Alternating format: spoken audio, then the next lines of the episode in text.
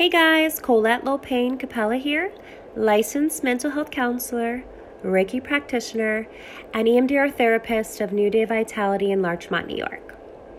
What I wanted to share with you guys is a very simplistic exercise that you can use in the moment when you're feeling like you're in a toxic environment or surrounded by toxic individuals. I've used this myself many times, and it is very simple and almost childish in a sense, but it's really, really helpful and effective.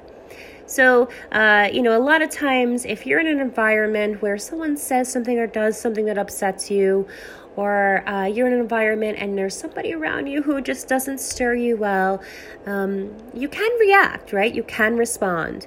And sometimes it's in a negative way. And ultimately, most of the time, the only person that's left hurting or feeling sad or angry or resentful is yourself. So this exercise is really fun. And what it is a safe word.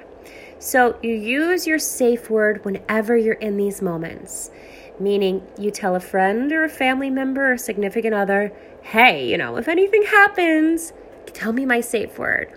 Or you can say it in your mind or out loud to yourself.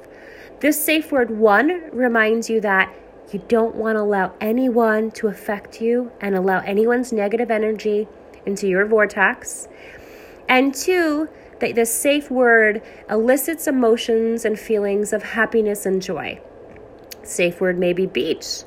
Safe word may be a place that you've been to that makes you feel calm, relaxed, and serene. But it's helpful.